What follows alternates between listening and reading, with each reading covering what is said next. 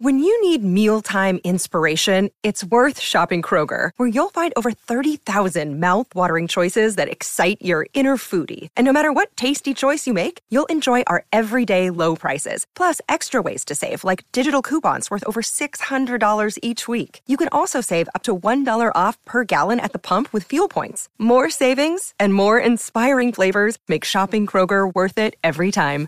Kroger, fresh for everyone. Fuel restrictions apply. Hail Varsity Radio, the voice of Husker Nation. Insight, opinion, expertise, with the biggest and best names talking Nebraska across the state. Join the show on Twitter at Hail Varsity and at Schmitz underscore radio. Call in at 402-466-ESPN or 1-800-825-5865. Here's Chris Schmitz.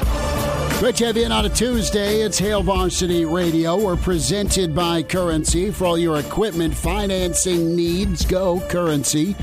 Chris Schmitz, Elijah Herbal, and Connor Clark is in. Plenty to get to. Some thoughts and topics to dive in with with Nebraska football. Uh, LeBron going for immortality with the scoring record. We'll stop there and also uh, get the latest going on with Nebraska football. Uh, longtime coach Ron Brown will join us in one hour. Uh, Jeff Smith, Hall of Fame basketball coach and assistant for Nebraska, with us also an hour two. Big showdown tonight between the Metros, unbeaten and number one. Bell West makes their roadie south against uh, top 10 team Lincoln Southeast. I'll be on the call for that with Jeff Smith. We'll get a preview from Coach Smith next hour on that matchup, the state of Husker basketball. And Coach Smith has spent uh, a little bit of time around LeBron. So we'll get his take on uh, one of the absolute best there. Mitch Sherman in about 20 minutes as uh, we gear up. Some media availability a little bit later on this week with Nebraska's new wide receiver and tight ends coach. So we look forward to that. Numbers to get in. And join us today on Hail Varsity Radio, 466 3776 466 37 76 800 825 5865. Can email the show, Chris at HailVarsity.com. Can hear us uh, all over the state with the Hail Varsity Network and uh, always catch us on ESPN Lincoln, Facebook, and Twitter. Can watch the show as well on Hail Varsity's YouTube channel and the Hail Varsity Radio Twitter handle at HVarsity Radio. Can watch the show, hear the show there. Catch Damon and Andrew in the morning, 7 to 9. Catch us on the way home, 4 to 6. Guys, gorgeous day outside. More like uh, Husker baseball weather. Uh, we'll take it, and uh, we, we'll, we'll kind of use two hands on this thing so we don't fumble it moving forward. Super Bowl looms. We'll spend some time with those matchups as well. But uh, Nebraska football in the midst of kind of figuring themselves out. We know what their emphasis has been in recruiting. We know the work ethic associated with trying to land the right players, project how they're going to help the football team. How much weight can they put on? How fast and explosive will they be at the college level? And let's comb all parts of the earth or or the United States to uh, to make that happen, be it the Northeast or Texas or the portal. Uh, but Nebraska's done a good job, and specifically the 500 mile radius and in state being the emphasis. And I want to ask both of you this: What's going into a football season, and you're both used to change, as young as you are, Elijah and Connor, you've lived a football life of every four to five years, there's new. It's not new division, it's not uh, necessarily new expectations, but it's new head coach or new head coach and new AD.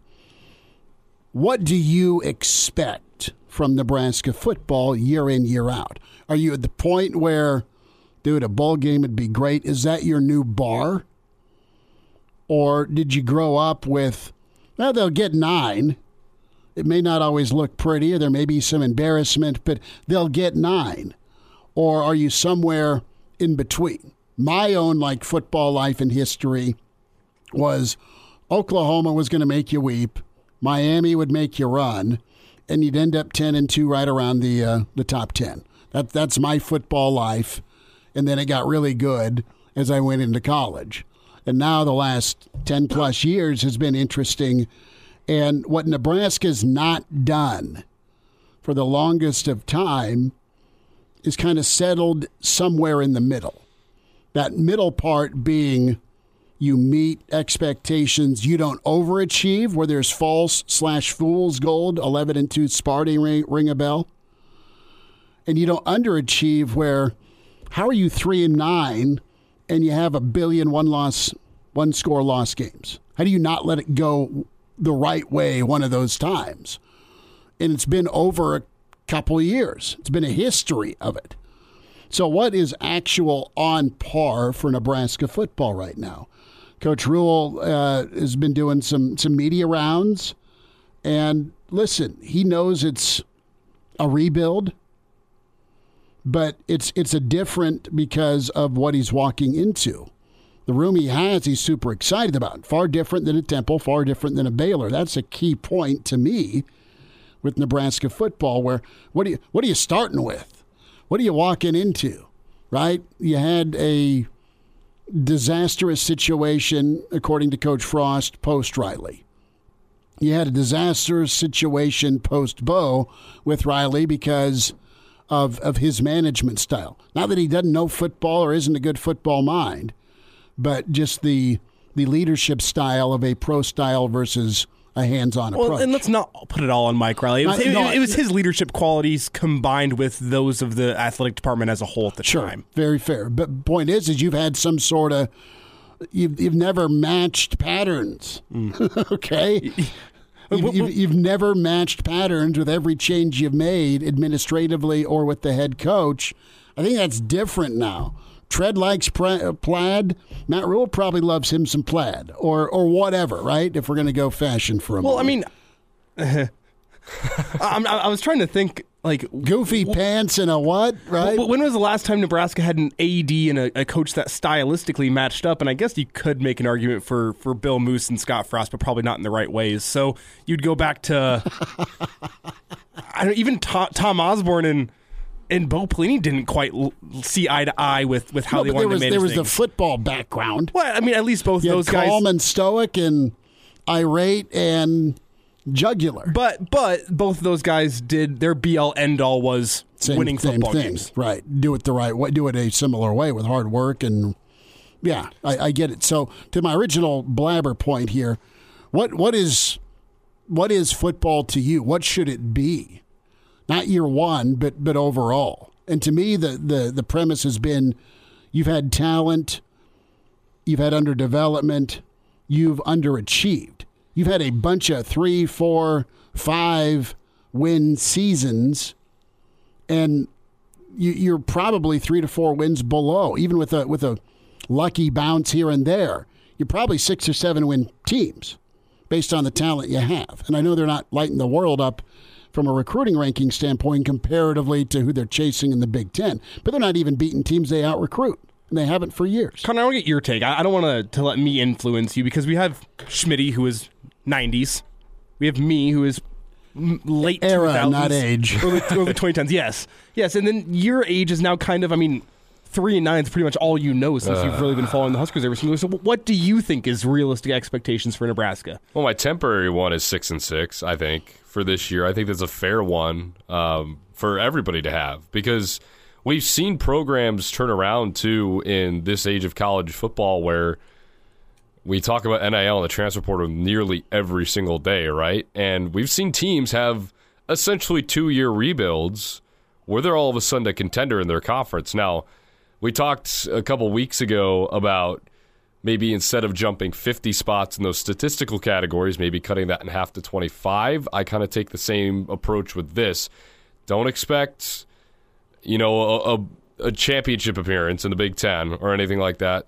I think six and six for me right now. Get to a postseason, no matter what that postseason looks like. Get there because you haven't been able to, and give the fan Get base me to Detroit in December. think I would kill to watch a Nebraska football game on a Thursday night at 4:30 in in Detroit Taking or on Western Michigan. or or at the Liberty Bowl or just just give us something, right? Look at you getting closer to January with your liter- literally, literally uh, Liberty Bowl I designation. mean, I, just any sort of postseason. I personally don't care what it looks like as a, as a student right now. Just get there, and that's all that matters. And then after that, then you can set your sights on something bigger and keep building and building and building. So I mean, by something bigger, I look at the expectations of Husker football as being, uh, as Brennan says in the comments here, a perennial top twenty-five team. I don't think you need to be a team that necessarily finishes in the top twenty-five. I every think that's a single year two expectation for me. But but like I I think Nebraska football deserves to be like the fans deserve to have a team that that you might not finish in the top 25 every single year. You should you should be in that conversation for the entire year. If you're not in the top 25, you're in others receiving votes. And you know what? If you can get a win next week against name your Big 10 foe, Penn State, Iowa, Wisconsin, you'll make that jump up into the top 25. That's what guess what I what I mean whenever I said a couple weeks ago I want Nebraska to be playing in games that are meaningful in November, and enough to keep you relevant on the national scene. That's what that's what I think Nebraska should be. You'll mix in the top ten finishes, which in a couple years that'll be college football playoff.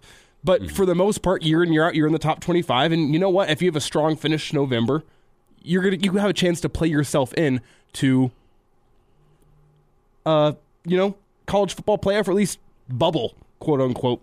Flirt with the idea, right? Uh, Nebraska is the only Big Ten team that has not been in the top 25. Indiana was top 10. Sparty was top 10. Purdue was teens. Northwestern was ranked most of the year, the two years they went to the Big Ten championship game. Illinois has emerged as a top 10 team, or not top 10, but top 25. Nebraska is it. Rutgers, I guess, is there. Maryland was ranked briefly this year. It showed flashes. Right, but I mean they still finished 8 and 5 and we'll get to some emails here. But you know, I think hit hit the target. The target being if you have uh, enough talent to win 7 games based on your schedule, win 7 games. Don't go 3 and 9 or 4 and 8. And flirt with taking down a college football playoff team. and then go get beat by double digits a week later on the road. That's the biggest thing is finding some some consistency uh, in in your play, but also in your coaching. And to, to year one expectations, that's a different take than the following years, Right. And, and I think we're all there. But Saban went seven and six and lost to a Sun Belt team year one in Bama. Pete Carroll went six and six at USC his first year, and I don't know who they stubbed their toe against, but I mean they they they were six and six, right? They were good one week, horrible the next. So if you can get to that that baseline of bowl eligible and at least five hundred because of inconsistency and new, then you can really get some momentum. We've talked about momentum a lot with the football program in Nebraska and I, I really truly think they can they can have some. And I think as we look at this team, uh, way way early from a spring standpoint and beyond, I think the offense is going to have to be your your comfort zone, just because defensively, it's going to take a little while for White to get the coaches on, not on board, but where he wants them to teach their positions. But I think we saw last year with Bill Busch stepping in mid-season and changing that defense around that. You know what? You can get a defense installed quickly. It's not going to be the, the, the, the full extent of what Right. you want your can you, defense Can you to win be. with your your vanilla? Sure. And, and then as the year goes on, can you start sprinkling in more and more? And you know what? You change up your game plan week by week. But that's, if, if anything, that's what Bill Busch proved to me last season was that you can get a defense turned around and playing different schemes. I mean, defense is, is different than offense. I don't think you can change an offense midseason, but he proved to me last year, you know what? You can amend a defense and make mm-hmm. it fit the personnel that you have in season and get it working right. And and I I know the three three five is different than what Nebraska was running, but I mean, come on. I mean, if you can have a full six months to get your guys understanding what their roles are in their, their base defenses and their cover two, their cover three, Can what you go play it have. fast? Yeah, that's what it comes down to. You get the guys playing fast, and and that's what Bill Busch showed me last year. Is he got those guys playing fast by the end of the season. So, I, while there is going to be change on the defensive side of the ball, I think you can get those guys playing up to a competent level if you can make this scheme fit the personnel. Well, just have the unit be playing up to the level where they they win the games they're supposed to, mm-hmm. because that's something that hasn't gone right, and that goes into my or my expectation for next year as well. Just win the games you you're, you're supposed to win, right? Like you have your first two home games of this year are games you're supposed to win, mm-hmm. And last year we didn't see that, right? Or even when they did win it was a struggle to get to the finish line, right? So just win the games you're supposed to win. I think that falls into the realistic expectation for year one, Matt Rhule, mm-hmm. and then you can start talking about top 25 Matt Rhule, maybe on the bubble of a playoff Matt Rhule going I, forward. I, you know, and, and I think he'll he'll get some difference maker talent wise. And can these guys get coached up? Can they deliver? Can they play confident? That's the biggest thing. I think confidence has been in, in short supply, and when you're losing to Georgia Southern, it's going to kill your confidence. When you lose to North, when, when you got to struggle like you're taking on Texas or Oklahoma, hmm. it, it's. I mean, seriously. I mean, that's that's how big a struggle the North Dakota game was. Ken emails in Chris at HailVarsity.com. Wow, capital wow. That's a low, capital low bar. Sad reality. That's that's where you're at. And I go back to the real. the talking point of what she should be versus what you are. And Nebraska for too long has not lived up to what they are. And they've underachieved. They've been a bowl program. They've fallen way, way short just through preparation, play, depth, and in some instances, talent. You, you have one year where you get annihilated by Michigan, but the previous year you're fumble away from going down to, to, to knock them off. How far is the gap? Mitch Sherman's on the way. Another day is here, and you're ready for it. What to wear? Check. Breakfast, lunch, and dinner? Check. Planning for what's next and how to save for it? That's where Bank of America can help. For your financial to-dos, Bank of America has experts ready to help get you closer to your goals. Get started at one of our local financial centers or 24-7 in our mobile banking app. Find a location near you at bankofamerica.com slash talk to us. What would you like the power to do? Mobile banking requires downloading the app and is only available for select devices. Message and data rates may apply. Bank of America and a member FDIC. And now. And now, back to Hail Varsity Radio. Thanks for hanging out. Hail Varsity, presented by Currency. Chris Schmitz, Elijah Herbal, Connor Clark. Give us a find on Twitter at Schmitz underscore radio at Herbal Essence at Connor Clark, and we'll just spell that out for you at C underscore Clark underscore 27. Without further ado, we uh, welcome in from the Athletic. Mitch Sherman joins us at Mitch Sherman on Twitter. Mitch, what's the good word? How are we doing? I'm doing well. How are things with you guys? We're uh, we're doing all right. We we thought about playing a little wiffle ball in the parking lot ahead of today's show, but somebody needs to ice his arm a little bigger than I, uh, a little little more than than in past as I age. So we didn't quite get that done. But hey, it's uh, plenty of, of, football to talk about in the off season, and yeah, I'm just happy that Schmitz's here, not in the golf course today. It's a it's a shocker. wow, it's just a, it's, it's a shot right. It would be a me. nice day to get out on the course. You can just you go can get 45, 50 degrees in February. There's there's uh, there's no no shame in that. Uh, absolutely not, Mitch. We kind of got rolling here this first segment talking about meeting expectations and and we're uh, a ways away from from fall camp. We're a ways away from spring football. Recruiting just wrapped up, but uh, let me ask you this to start: how how many games do you think Nebraska has been underachieving by a season? Do you think they've been a six or seven win club?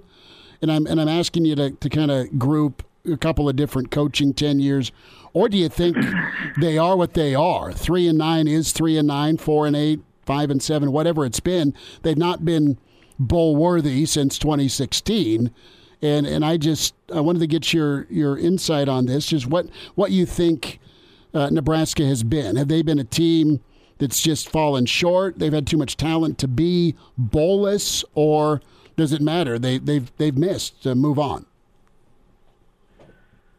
Well, it doesn't matter in the end, and it, and it is time to move on, as Trev Alberts has made clear. But you know, it's also natural to look back, and I think it's important to look back to, to on, on some level because it's you know you're doomed to repeat your mistakes. I think if you don't look at past performance, uh, although with the new coaching regime and, and, an entirely new administrative side and strength side uh, in football, it is a it is a clean break and there is a fresh start. But you know, I, I think over the course of many years, you, you you really there's a saying that you are what your record says you are, and you know that has to be can taken into consideration with Nebraska. So on one side of it, absolutely, this is is not you, you, they're not underachieving or overachieving; they're just achieving at the level that this that this program has allowed them to. And it's not all about talent. You know, it's about all kinds of stuff that has gone into the formula that's that's spit out a four and eight season and a three and nine season and another four and eight season. So if you're just looking at the talent, you know, which I think is what you're mostly getting at here, and it's usually what people want to analyze and sometimes forget the behind the scenes stuff, then Nebraska should have been better. Nebraska should have been better than uh, six consecutive seasons without a, a bowl game appearance. So that's just the that's I think just the reality of it that it, there were there was more talent on the roster than what the the win total was showing, but um, everything put together that went into making the program, this is what it spit out. So this is what Nebraska is, and you know it's what Nebraska deserved to be, probably um, all everything taken into consideration. So, Mitch, if it's not a talent issue, which I don't think anyone would argue that the talent over the past couple years has, you know, been up to the level of 2009 Nebraska or, back in the 90s, but I, I would subscribe to the notion that the talent has been there to at least make a bowl game. So, what does Nebraska need in year one under Matt Rhule to make a bowl game if it's not the talent? Well, you know, and they're trending in this direction. It's got to be a functional organization, and from the administrative side, you know, the other things I mentioned, strength and conditioning, just need to be on the same page and and be uh, uh, a team, a program that is that is put together that uh, is coming much closer to maximizing its potential than what we've seen in in recent seasons. So I, the, the, the talent again is going to be there for Nebraska to win enough, you know, to, to be a 500 or better team. I, I don't, you know, Matt Rhule has certainly upgraded the talent, has upgraded the roster in the two months that he's been here. Um, I don't mean that he's upgraded it over the 2022 team, but what he was left with the mm-hmm. departures from 2022, he's definitely upgraded it through the the newcomers that, he, he's brought in. Um, they've got a lot of work to do in the spring and in preseason camp and throughout the season to get to a place where they can be a bowl team, but it's not out of the out of the reach and, and you know with their schedule and the improvement that that is available, the ceiling that that the players that that that are coming back and that have been added to the roster have that they they just need to do a better job of maximizing um, in all areas of the program and, and you know, like I said, in the previous answer, talent is just a piece, one piece of that. Mitch Sherman is with us on Hail Varsity Radio, and Mitch, last segment we were talking about how what is a, a realistic kind of view of the team next year. I'm more on the six and six train. At, that's kind of my realistic expectation. But we've seen a multitude of programs around the country do about a two year rebuild. So, do you think it's fair to have you know, more of a top 25 expectation in year two? Obviously, if year one goes according to plan with a postseason berth, or do you still want to see people wait a little bit longer than that two year period? People are going to have expectations, you know, whether it's fair or not. That's that's that's college football. You know, that's just sports. So, I well, I would say I want to see what spring looks like. You know, I want to see what August looks like. I want to hear from the coaches and and because you know when the questions have been asked of Matt Rhule and and his assistant coaches that we've heard from so far, and we'll hear from Bob Wager and Garrett McGuire on Thursday as they get close to to introducing everybody on the staff. Um, when we've heard from them, the, the answers have been I, I don't know yet. I mean, it's too soon to be able to break down positions and talk about guys who might move sides of the ball or, you know, who's the leader in this room. They're they're starting over. Um, you know, they're allowing these players to, to have a, a start over. So, from that perspective, it's too early to put expectations w- w- uh, as far as win totals on this team. But that's not going to stop people from doing it. And, you know, one way, as you mentioned, Connor, that you can look at it is what has happened with other other programs in in their in the, the beginning of, of their resets under new coaches. And what we've seen, I think, because of the transfer portal, um, because uh, of the situation you have now with unlimited initial counters, and Nebraska's over 40 or will be over 40, it already is probably over 40 as far as the guys added to scholarship in, in August um, and that's way above what it can what it can normally be. Um, what it was for Matt Rhule in year one at Temple or Baylor.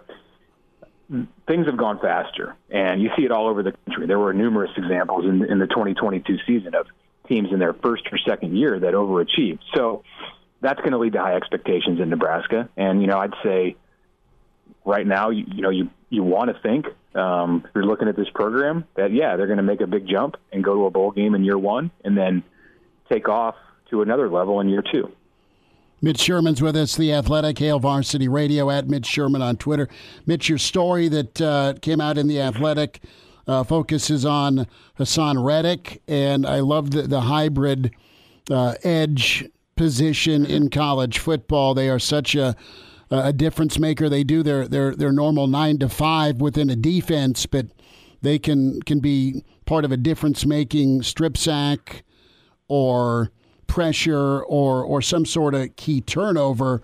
And in your story, you touch on tinkering, right? Uh, do, you, do you anticipate a lot of tinkering uh, from Matt Rhule with uh, a, a, lot of the athletes he has to choose from and work with at Nebraska?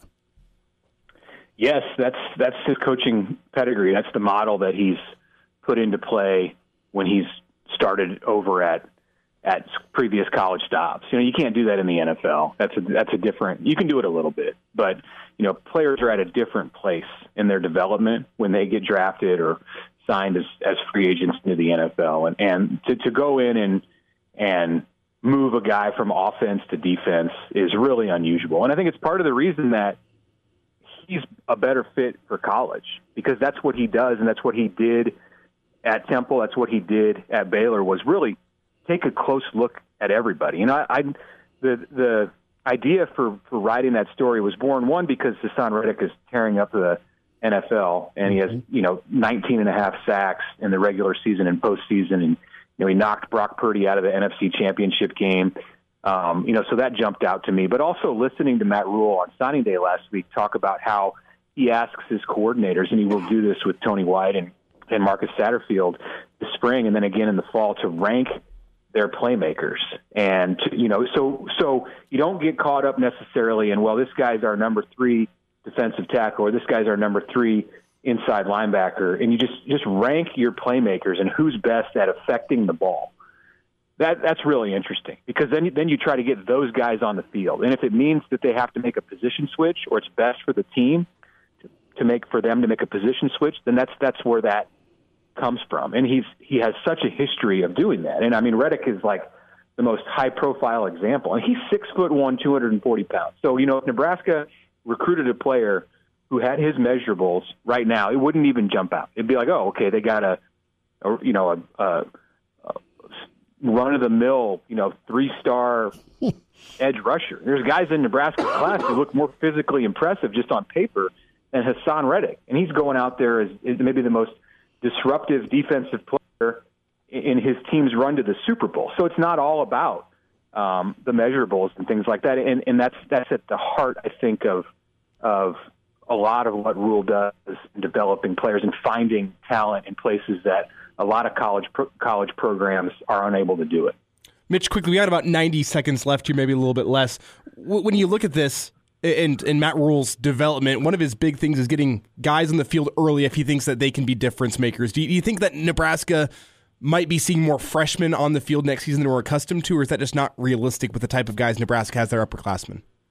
Yeah, I don't know. Um, I don't. I don't think it's going to be a huge number. I mean, I think when guys are ready, they'll they'll get the chance. You might see some up front on defense. You know, they're they're uh, a number of the freshmen that they signed at the edge rusher spot, and, and I don't even know what that, that defensive end or edge rusher spot is is entirely going to look like in Tony White's scheme. Uh, we'll learn more about that this spring. But th- just th- those guys, you know, Maverick Noonan, Cam Lenhart, um, a few others are, are at the top of the list of, of some of the maybe more developed freshmen that they signed, but there aren't a ton that jump off the page to me and, and thinking, all right, this guy's going to get on the field. He's going to be a starter. Maybe there'll be guys that play on special teams or as backups.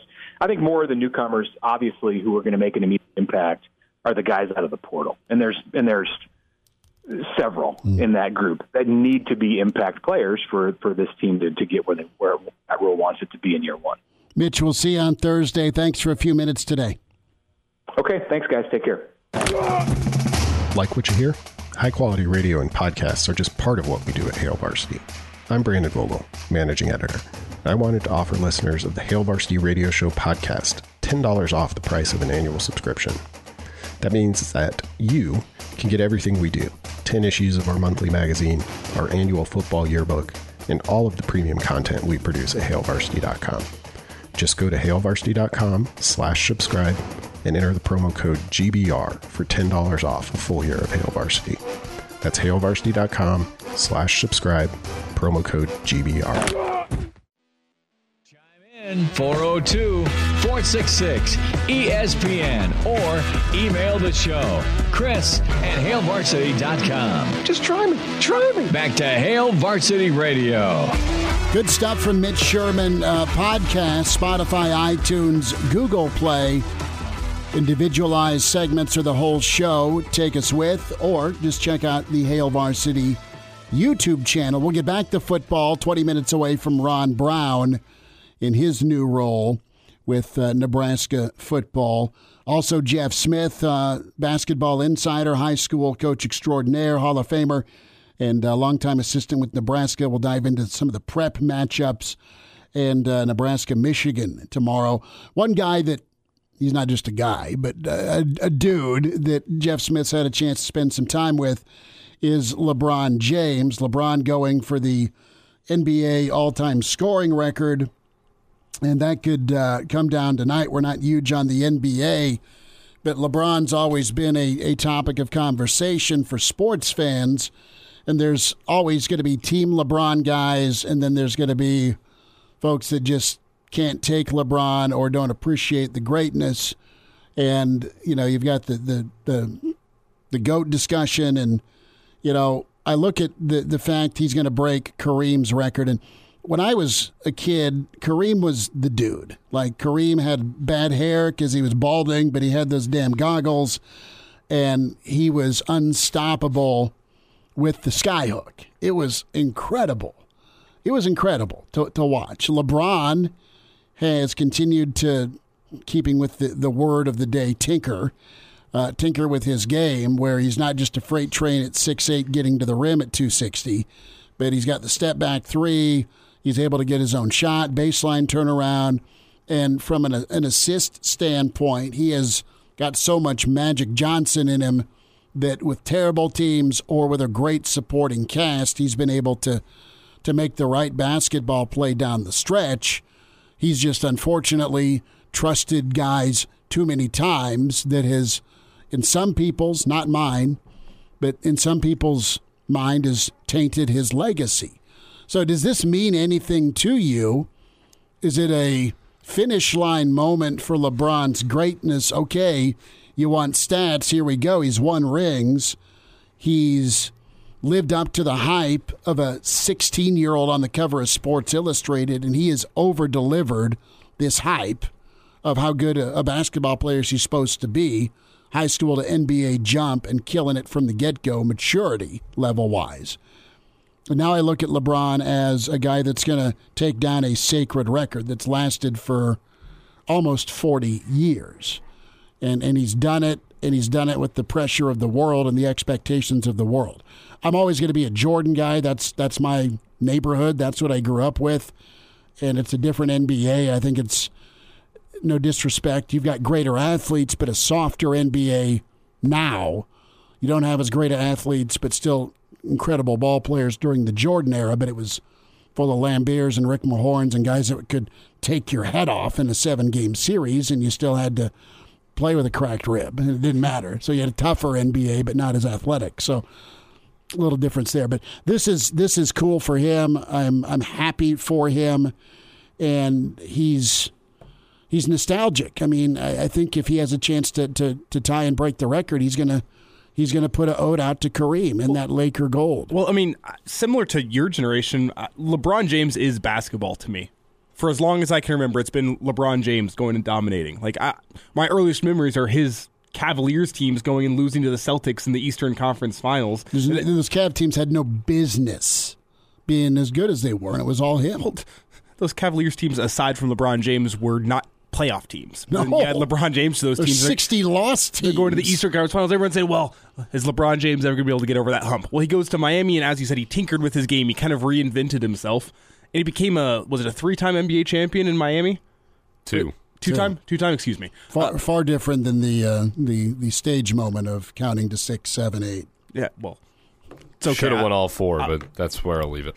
Anyway, I'll, I'll just say he, he tinkered with his game. He added a real post presence where he'd go post guys up on the block and make plays that way. And then he goes to, to Cleveland again and wins a championship there. And he does it uh, by reinventing his game yet again. He adds a, a three point element and he, he kind of becomes more of a, a point forward type for that Cleveland team. And then combine that with the, the talent that Kyrie Irving brought to that team. And it was incredible.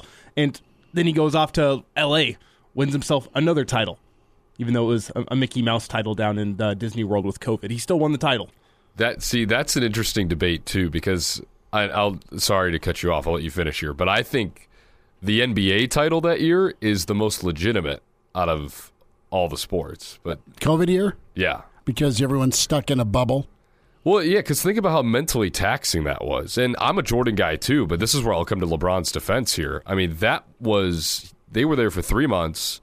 They didn't go anywhere. They were in a hotel room or on a basketball court, and they still took care of business. And I know he had a really good team, but he performed out of his mind. There were T.J. Warren was one of the best players in the bubble. Like you had guys you never heard of who were dropping thirty a game in there. Well, the, the, the bubble really differentiated which guys loved basketball. Right. Mm. Like when you think of Jamal Murray's bubble performances, because that was a guy that all his other elements of his life were taken away. It was you wake up, it's basketball. You, you take your midday nap, you wake up, it's basketball. You go to the gym that night and you're playing a game, it's basketball. It was just basketball 24 7. And I remember a story from the bubble, I can't remember which player it was, but a reporter walked into an elevator uh, down in Disney World and uh, there was a player sitting there looking in the little mirror in the, the elevator saying, You like this. You like basketball. basketball is fun. You don't want to go home. You like want to keep playing basketball. Like, yeah, this it- is not a job. It's a hobby. it, it, but it differentiated who really liked basketball, and the fact that LeBron James was able to go down there and will his team to a championship proves. But it just my basketball watching life has been it's LeBron James. what do you love about his game? What do I love about LeBron James' the, the game? brute force, the athleticism, the the will, the drive, the shot making. What what what is his signature for you? To me, it's the passion.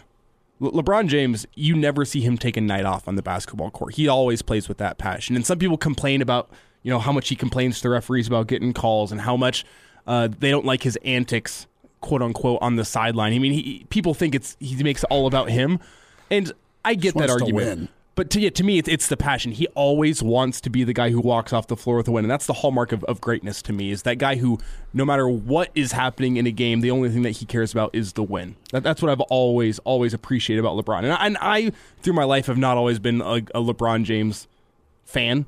At times, they've even been a hater. But now, like you get to the end of his career, it's like Tom Brady. It's just the same way, where you go, you know what? Appreciate the greatness. I'm glad I got to appreciate LeBron James' career, and this is one of those moments in time where you go, "Wow, this, this guy was just." We were blessed to be able to watch him during his prime. Yeah, I mean, there was a point too where I despised LeBron, especially the Miami Heat version of LeBron, because a they beat the Bulls every year in the playoffs, so I didn't like that part, and you know the not one, not two, not three, uh, the big three, and everything. But yeah, it's just the way that he plays the game, and he's just a, a freak of nature. Like you mm. mentioned, six eight, however, about to 285, and he's coming at you at a million miles an hour. Nobody else can do that. Nobody has ever done that. Nobody else probably will do that.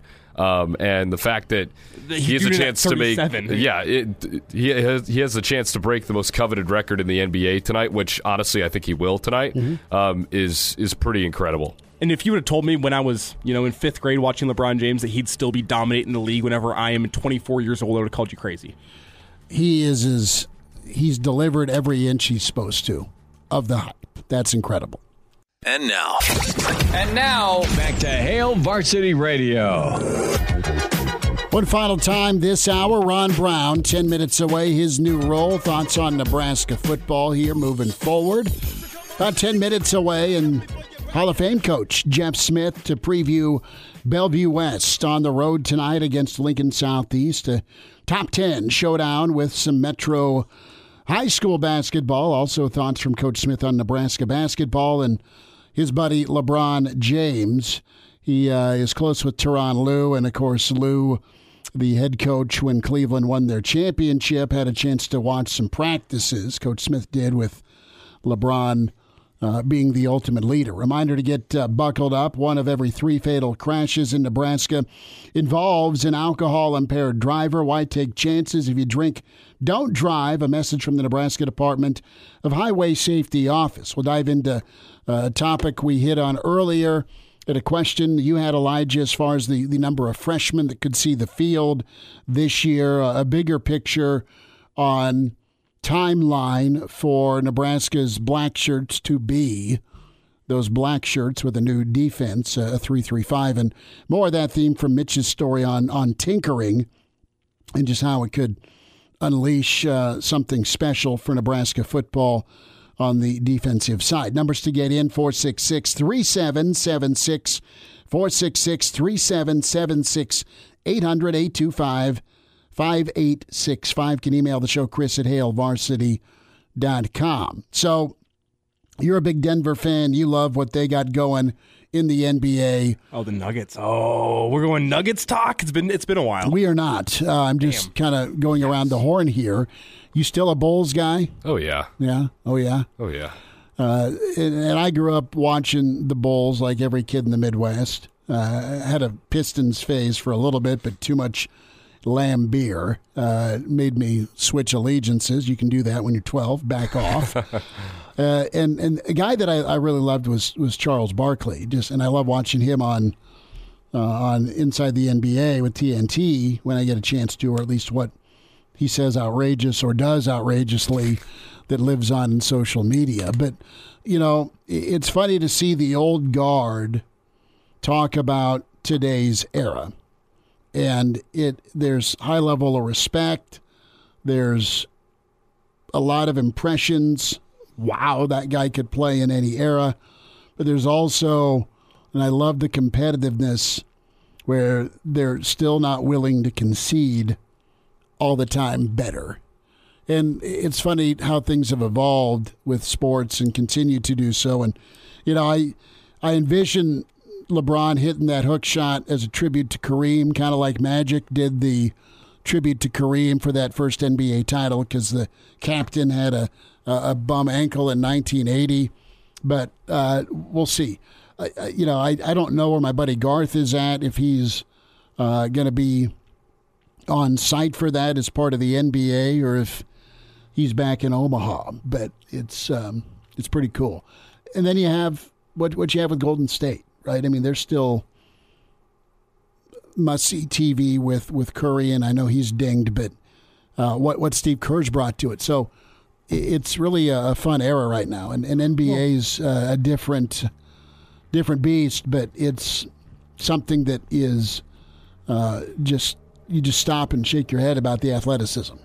Well, and the unnecessary drama in the NBA today. Have you, have you seen it? There's so much unnecessary drama, and I it can, it can wear some people out. I enjoy Yeah. it. Like Ja Morant's friends from the hood pulling up and shining red dots into somebody's car. like, what are we doing? That's If you crazy. No. Sit back That's and appreciate no. the drama. It's great. That's a no. I got my guys back. Right. Coach Brown on the way.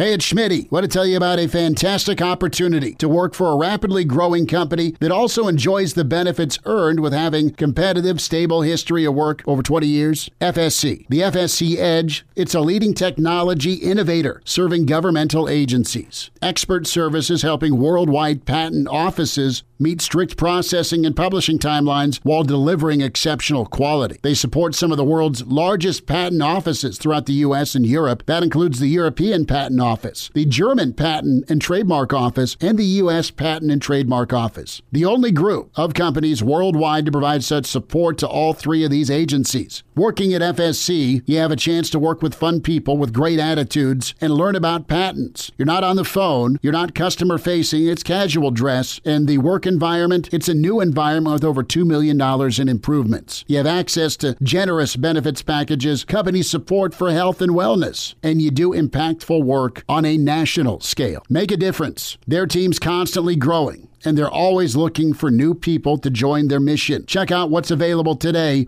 at fscedge.com. Welcome to Hail Varsity Radio, the voice of Husker Nation. Insight, opinion, expertise, with the biggest and best names talking Nebraska across the state. Join the show on Twitter at Hail Varsity and at Schmitz underscore radio. Call in at 402 466 ESPN or 1 800 825 5865. Here's Chris Schmitz.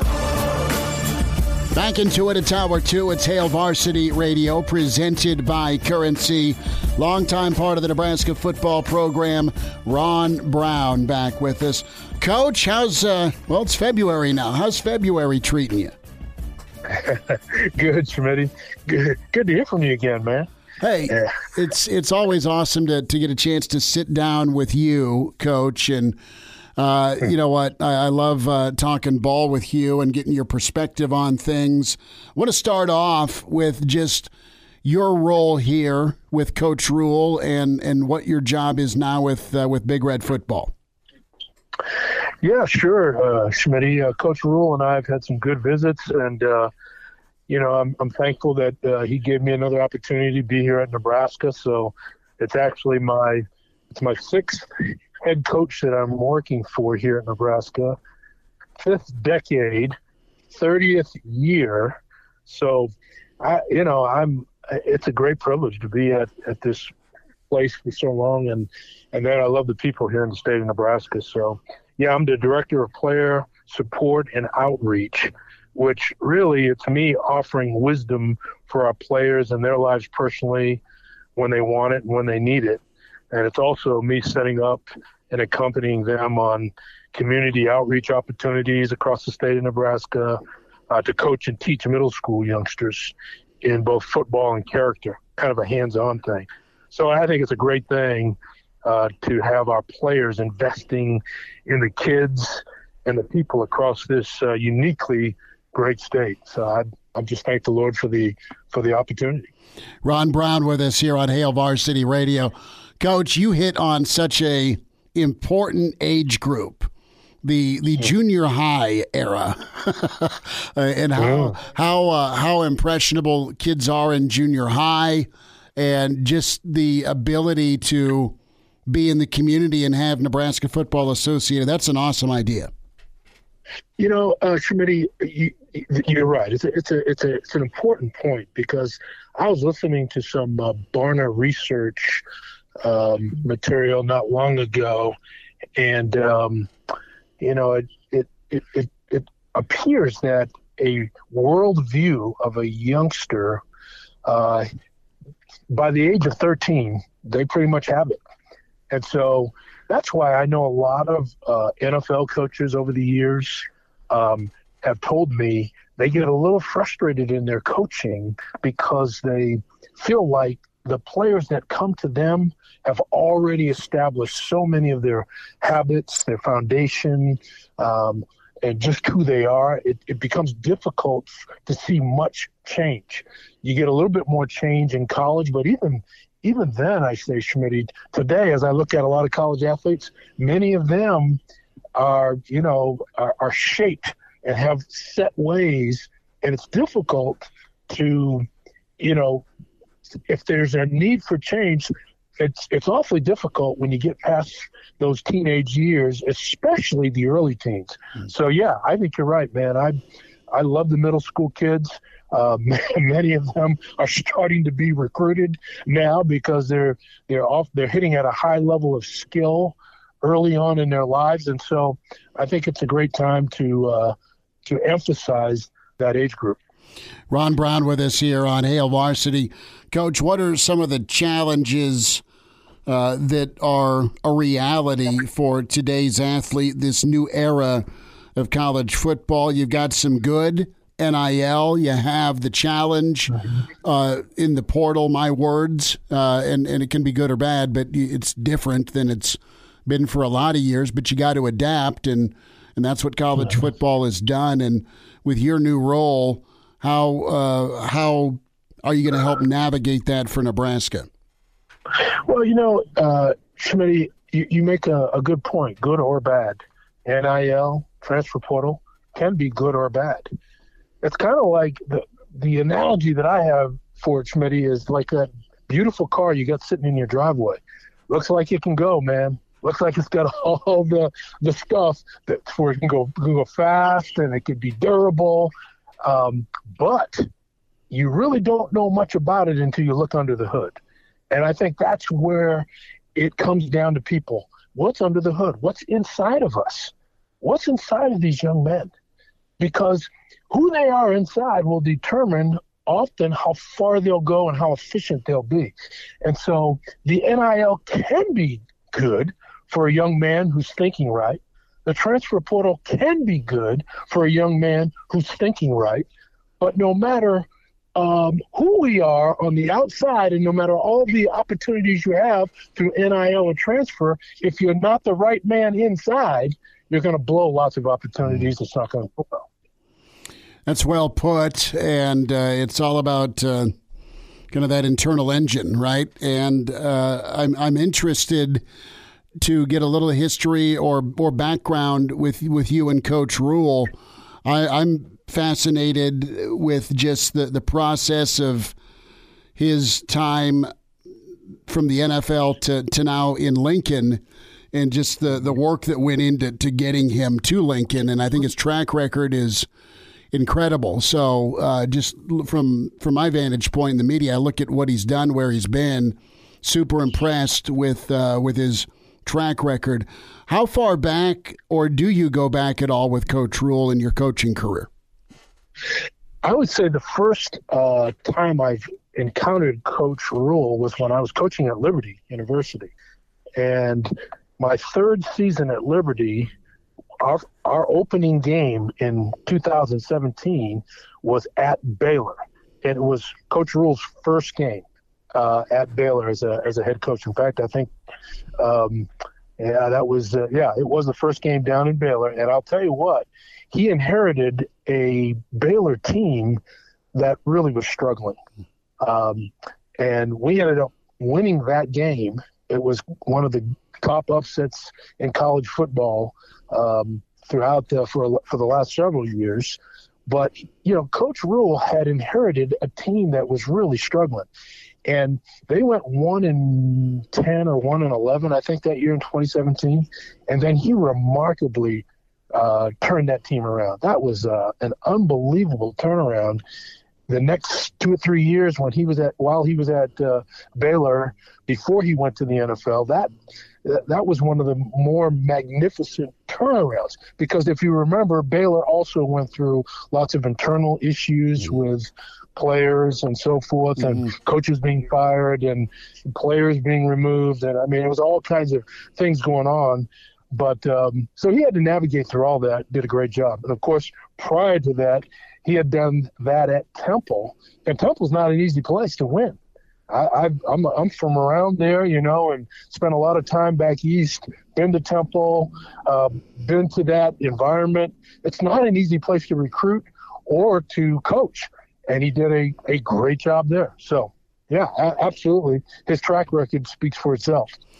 What was your impression uh, with uh, with him at Baylor? I know it was a quick snippet, but did you connect before the game, after the game? Uh, what what impression was made, or was it just more about the, the the chance to get to know each other when he came to Lincoln? Yeah, this is really the first time that we've really had conversation since he's come to Lincoln. I, I can't say I knew him. Mm-hmm. I just knew of him and uh, knew the job that he had done and so forth and kind of followed him that way. But actually, when he came to Lincoln, this was the first time that we had the opportunity to sit down and talk a few times. Ron Brown with us here, a few minutes, Hail Varsity Radio. Coach, you mentioned two regions that have been super important to Nebraska. Uh, and you look at your time in Lincoln 30 years, five decades, and the, the Northeast part of the country, Nebraska's really done well historically recruiting the Eastern Seaboard. Nebraska's really done well recruiting Texas, and Nebraska's always prioritized the state of Nebraska. Those seem to be three big, pretty prior, big priorities for Nebraska football here in 2023. Yeah, and and uh, it's great that we have contacts from these regions. Um, there are places in this country where youngsters will still travel. The northeast part of the country has always been one of those places um, for people to travel. I mean, there's just there hasn't been just a lot of dominant mm-hmm. football teams there. Penn State, when I was growing up, was really that school, um, and probably the only school that really was a dominant team. So a lot of Northeast kids traveled uh, to the Big Ten places and all over the, the country. So our connections there now with our staff who are from the Northeast certainly is good. But you know, we've also had guys who are who are from the southeast part of the country, Texas, and so I think Coach Rhule has put together a staff that represents quite a few regions around the country. But at the at the, at the bottom line, again, though, Schmidt, and I think you know this, um, you still have to do a great job in the 500 mile radius of this university.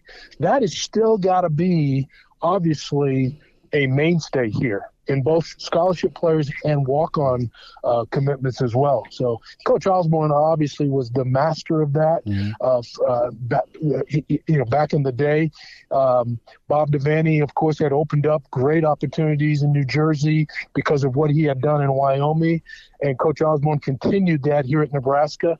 But but we also uh, We, we also majored in the greater 500 mile radius. That was still very important to the surrounding states here in Nebraska.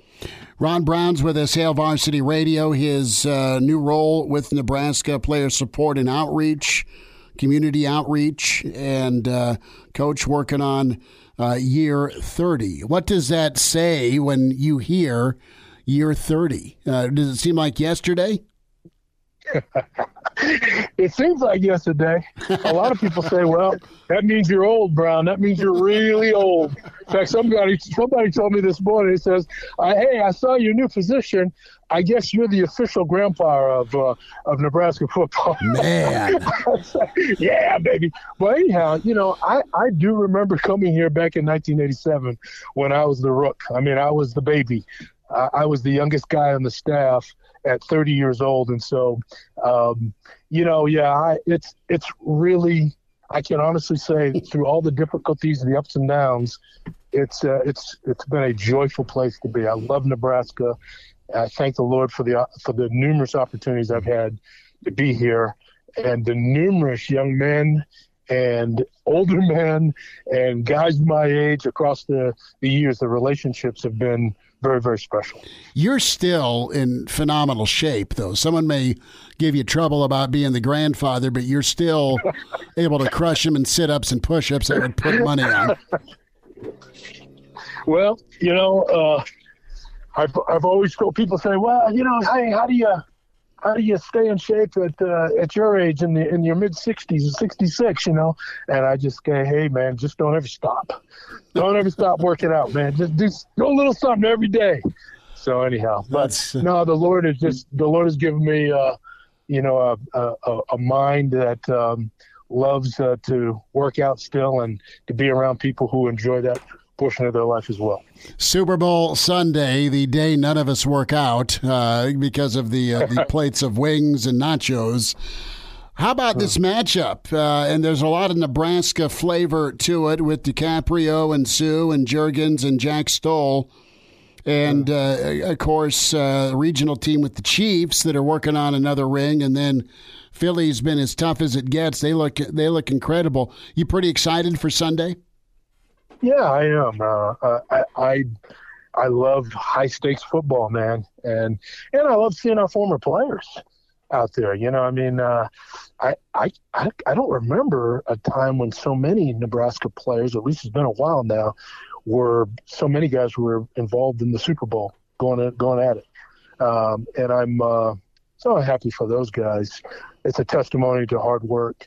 But you know, even in the uh, NFL playoffs too, guys like Stanley Morgan, mm-hmm. you know, out there with the uh, with the Bengals uh, playing, and and I and I follow the guys like Rex and Ameer and and uh, Jano and and this is just a bunch of guys that are still playing. So yeah, it's just uh, it's great to see. But but even the guys who don't play Schmitty, um, you know, maybe they played a little while, maybe they didn't go to the NFL. Um, I just hope that people realize at some point football is going to fail you. Mm. In other words, it's going to say bye bye to you. You're going to be too old, or you're going to be, um, you know, it's it's it's gone on too long. Your injuries and so forth. I just hope that that each each of the guys just remember a lot of the great things that football taught them. You know, that football was used in their life uh, to as a as a really as a platform to do a lot of other good things um, in this world. So I'm excited for them. Ron Brown with us here on Hail Varsity Radio. A few more minutes with Coach Brown on the other side, then we'll dive into. Uh, it's been a, a, day of expectations, right? We've talked about it. Can talk about uh, Coach White and that three-three-five defense for Nebraska. Uh, we talk about you know win total and year one and rebuild and what's in the room. Coach Rhule's addressed that multiple times, how good the situation is in Lincoln compared to his previous two stops in college.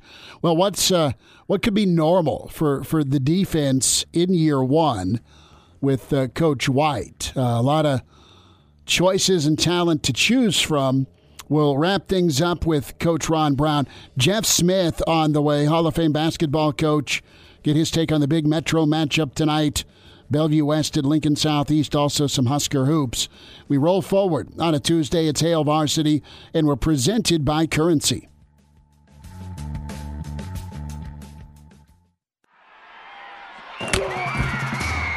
Hello, listener. Hey, it's Chris Schmidt with Hail Varsity Radio, and I wanted to let you know about a special deal just for listeners of the Hail Varsity Radio Show podcast. We're offering $10 off the annual subscription price. That means that you can get everything we do 10 issues of our monthly magazine, our annual football yearbook, and all the premium content we produce at hailvarsity.com. Just go to hailvarsity.com backslash subscribe and enter in the promo code GBR for 10 $10 off a full year of Hail Varsity. That's hailvarsity.com backslash subscribe, promo code GBR. And now. And now, back to Hail Varsity Radio. Ron Brown's with us. Coach, we'll leave it with uh, this and winter conditioning's ongoing right now. Just touch on the, the energy and the vibe down at the stadium right now. I like it. Uh, there's a lot of uh, camaraderie um, the coaches are, are very enthusiastic, um, very open. Um, there's a lot of um, um, you, know non-pretentious types of things going on. Of course, we all have to continue to improve, and we're building a culture. Uh, coach Rhule though, has been through that. Um, this is he, he's not he's a young coach still, a young head coach, but but but he's had experience in turning programs around, and so this is not new for him. So so far, I think it's really been there's, there's a lot of energy, and the players are very optimistic and excited. Coach, it seems like he's just got a great ability, sincerely, to connect with guys. Yeah, I mean, and again, you know, so much in life is a fearlessness. You know, you you you have to have the ability to overcome intimidation and intimidation comes in a lot of ways. It doesn't just come from somebody getting in your face and threatening your life. Intimidation can be expectations from the media or the fans or a new situation. Um, you got a lot of these coaches who are very young. This this is one of the youngest coaching staffs in America, if not the youngest. And so, you know, th- th- these guys have to kind of be able to penetrate through the culture of expectation, mm. uh, p- particularly here in Nebraska, that's been a traditional place of winning and national titles and so forth.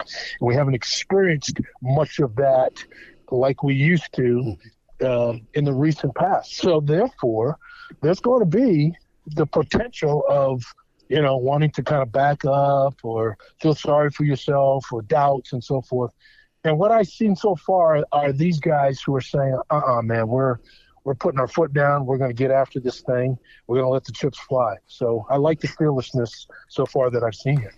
Ron Brown with us. Coach, enjoy your weekend. Enjoy the Super Bowl. We'll get caught up again. Always love spending the few minutes with you. Thanks for your time. You too, Schmidt. God bless you, man. Congratulations on your career too, Schmidt. Man, you've done a lot, man. You've been recognized, um, you know, in this state and nationally and so forth. So uh, keep up the good work, man. I'm always honored to to do interviews with you. Coach, you're the best. Appreciate you. Good to hear from Ron Brown and uh, appreciate the compliment there. That was awesome to uh, spend some time with Coach Brown.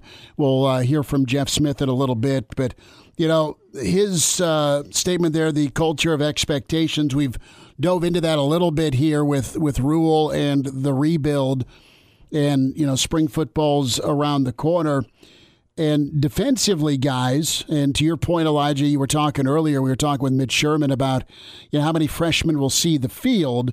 You have a young staff, but they've got experience with Rhule, and that's going to be key for Nebraska moving forward.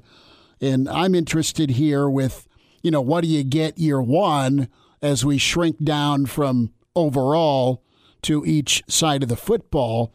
And good story by Sam McKewon about what Nebraska's defenses have been like that first year.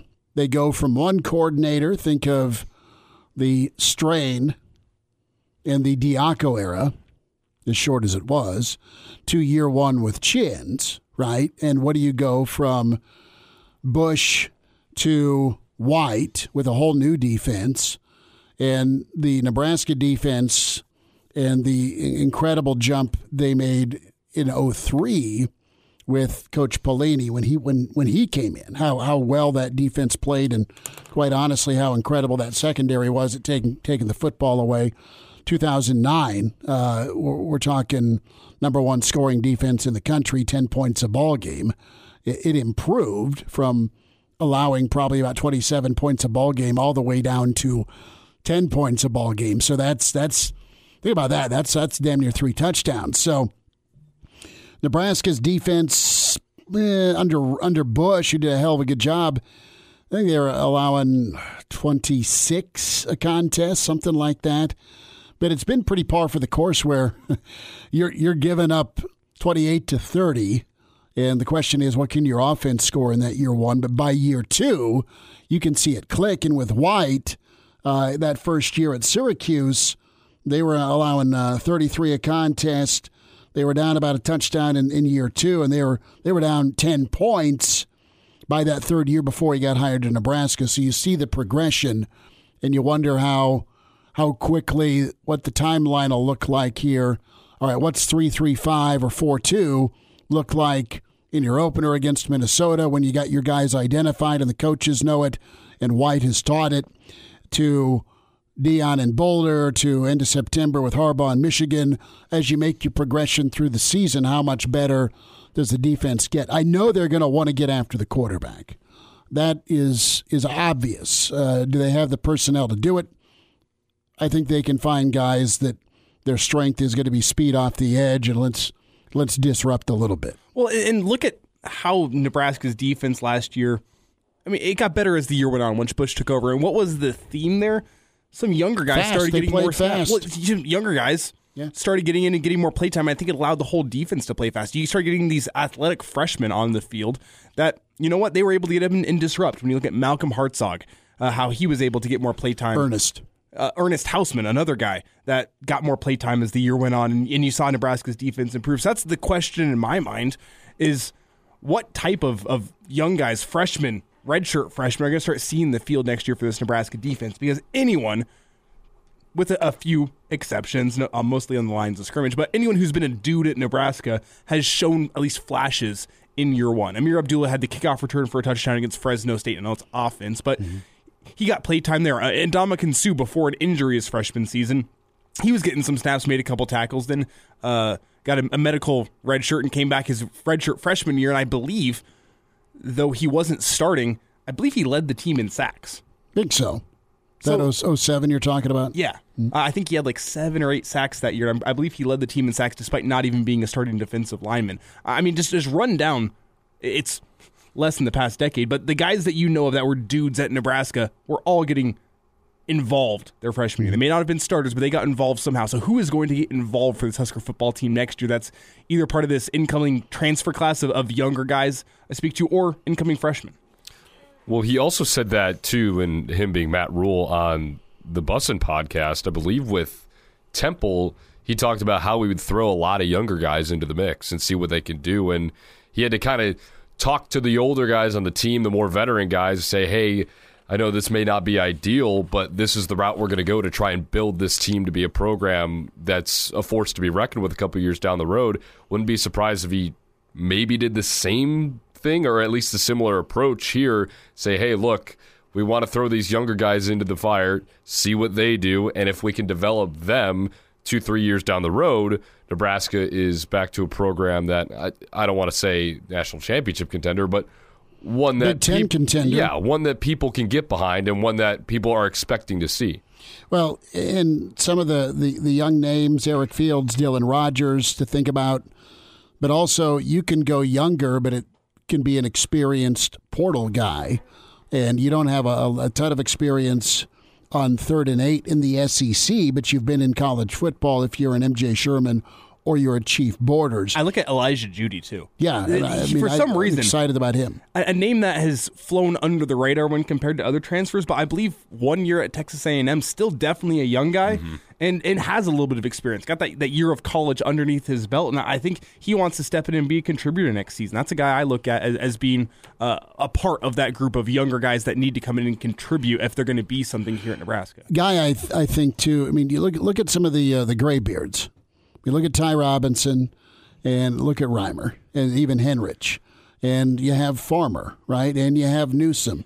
I mean, those guys have been a, a part of the the high effort and some playmaking, but it's not always been consistent, or they've not had the offensive help, or the special teams has let them down. Think where the the new lease on life they can get in this defense and their fit. I mean, Nash and um, Robinson are, are two guys that, listen, they, they've, they've played quite a bit of football and, man, they just want to win. Same with Reimer and Henrich. This could, this could really be a, a really nice new leaf for them. Who's on the line? We have John. John, go for it. Thanks for calling. Yeah. Well, I was really happy this week. We got our uh, prices for tickets next year for football, and our families had tickets from the 30s, and they dropped the price nicely. And we were pretty much 60% not going to get the tickets and 40% yes. Now we're going to uh, get the football tickets and uh, really appreciate that from the athletic director. I think they're going to need to do something with the basketball program. Uh, you know, I I hope they can finish out above 500, but I don't know if they can or not. But they should do a similar thing with the basketball tickets, and maybe when you go to the game, you get a 50% discount on a, not a, uh, on a hot dog or popcorn or a drink or something like that if you're taking the time to go. I don't know. I think more important than a hot dog or a drink is I- to, to go watch winning basketball. That's been the problem with football over the past couple of years. Yeah. Is they haven't been winning. Yeah, I'll, I'll go fork up some money for basketball tickets if I think they're going to win. Whenever I go to the game, no one wants to go watch a loss. I think that's a, a bigger problem than than not having a. Is hot it dog or a just not assumed concert or game, whether it's Nebraska or not, you're going to get punched in the face? I mean, mean- it's just it, it's it's concession food. Well, So know that going in, and from a bribery standpoint, is that are you going to okay? Think of think of your They- they worst. even Think of the think of the worst experience you've had as a fan, where your team's getting hammered and you're there in person watching. Is uh, half off a freaking dog going to make you feel any better? No. No, I you know I I don't. I'm glad that John's going to to continue to be a fan because, you know, it's cheaper for him to go, and I'm glad that it's going to work out for his family. That's cool that they've been, I mean, working on 100 years. Uh, that family with their fan base and uh, putting their money where their mouth is going. But yeah, as far as basketball goes, I mean, you, you, my, my take is very simple. You can support Fred and go watch and expect them to fight. Maybe they'll surprise you and win, or you can not go. You can get rid of your tickets. The crowd on Sunday was fantastic. It was, and it was great weather. I mean, there's a hundred other things you could have done, but you went because they like this team. They like what he's doing. The wins haven't always come. So, but they've been coming at home more often than they have on the road. So you look at it and you go, you know what? We got a chance at winning this one in front of the home crowd, which is good. And uh, that's been uh, it's been a while since you felt that way. Jeff Smith with us next. His take on Big Red Hoops and uh, a big high school matchup tonight. And now, and now back to Hail Varsity Radio. Back with you at Hail Varsity Radio, presented by Currency. Chris Schmidt, Elijah Herbal, Connor Clark. We welcome in Hall of Fame coach Jeff Smith with us to talk some prep basketball, top 10 showdown, unbeaten. Number one, Bellevue West in Lincoln tonight against Southeast. Also, Husker Hoops on our mind. Coach Smith, thanks for a few minutes. How we doing? Doing great, Chris. How are you guys doing today? We are good. Before we get to the, the uh, tip off tonight and Huskers tomorrow, LeBron could uh, take Kareem down tonight. You spent a little bit of time around LeBron. And what what is what is LeBron's defining characteristic for you? I'd say just professionalism, number one. We were fortunate enough to go in and watch a couple practices and really, really be involved because Coach Lue uh, let us come in. And, and the first thing I noticed right, right away is his preparation for practice, his, his in practice competitiveness, and how he pushed himself and the team, and then how he took care of himself afterwards you know, we wanted to say hello to him, and Coach let us, but we had to wait till after he did cold tub and post stretch and media, and uh, but it was worth the wait. He was a wonderful guy, and but I would just say a, a professional that that has um, all the skills necessary to do what he's doing. Um, and I, I was extreme. I can't like him now because he's a Laker, but until then, really like the guy. if he's wearing Celtic green, you're probably going, okay, love the guy. But no, I would have the jersey. No, I know. I know you would. Jeff Smith's with us. Okay, let's get into the top 10 prep showdown. Bell West is just awesome. They are fun. They're well coached. They're uber talented. They're heading down to a hot Southeast team that's really grown up. They are doing phenomenal work. Coach, give us a quick preview of tonight's game. We'll have that locally on KFOR, at least here in Lincoln. Uh, I'll be on it with Coach Smith. But your your rundown of this uh, southeast progression and then Bell West, just uh, the juggernaut they are. Yeah, I, I had I got a phone call Friday from a, a retired coach that knows the game unbelievably well, and he he said I think this Bell West team is one of the best teams I've seen in a long time. They were they were running clock on prep, which means they were up 35 or more on prep, the number four team in the state Friday, and and they they shoot it well. They've got some young bigs, but really led by Josiah, Josiah Dotzler, who averages about 15 a game, leads them in assists. Um, he rebounds four four a game himself. Obviously, going to Creighton, just a, a fantastic athletic uh, leader and point guard that that can handle extremely well. Understands the game extremely well. Their other guard, Jaden Jackson, I think is as good I think he's another surefire D1 prospect. He averages 14 a game. Those two kind of make him go, but they have depth. They play extremely hard with, with a lot of pressure, a lot of switching. Um, they play a little different than other teams that most teams see because of their pressure and defensive and, and the pace they play. Um, they've got a good young post, Robert Garcia, six seven sophomore that averages 10 and 6. Um, and, and they they do a great job of developing players. They do a they do a really good job of developing basketball knowledge, um, and and they can make in-game adjustments. They they understand time and score. So it's going to be fun to watch them tonight. I think Max Preps has them ranked 21 in the country, um, not ranked in ESPN or USA Today, but got to be knocking on that door. I think. Southeast actually matches up to them pretty well. Southeast has guards with with Tay Moore and Mari Schumacher and and uh, B.J. Bradford that are, are athletic enough to hopefully hold their own against the guards of Bell West, and then and then they go six eight six eight and six five, so they have the size with Bangot Dak who leads Southeast in almost averaging a double double. Um, and then Wade Voss, who's going to Wayne State, really solid six eight player, and then Jake Hilkeman, another six five guy. So as far as looking at physical matchups, Southeast matches up well, and I think it's if I'm if I'm Southeast coach right now, I'm thinking this is a pretty good day to play them. They're both coming off kind of tough weekends. Uh, Bell West has the Heartland game Saturday against uh, Bishop. Uh, I can't remember who Bishop uh, Bishop Walsh. Bishop, Bishop Walsh. They're looking. You know, they could be looking ahead to that. You're thinking as a coach. So um, I'm hoping that that Southeast can represent Lincoln pretty well here and, and maybe give them a game. The closest game they've been in is Gretna. They beat Gretna by 11. Every that's the only one I think that's been under 20. Well, yeah, Coach Smith, what, what Southeast really needs tonight is they need to find a way to get some offense going. It's been a, a tough go for anyone playing Bellevue West to get points on the board. Uh, they've held all but one team they've played this season under 60, and most teams they've held below 50 points. Which, what does it, it make you think whenever the best team in the state this season, they're built around defense as opposed to offense? And I'm not saying their offense is bad, but their defense is where they make their money. Yeah, and I think that's what that's what that's how they spread leads so quickly because they are hard to score on. They switch as good as anybody, and and, and like I said, it's it's different than you see throughout the year. Whenever we played them, we, we always prepare with a lot of slip screens, a lot of ghost screens, just to try to keep them off balance and take them out of their defensive game plan.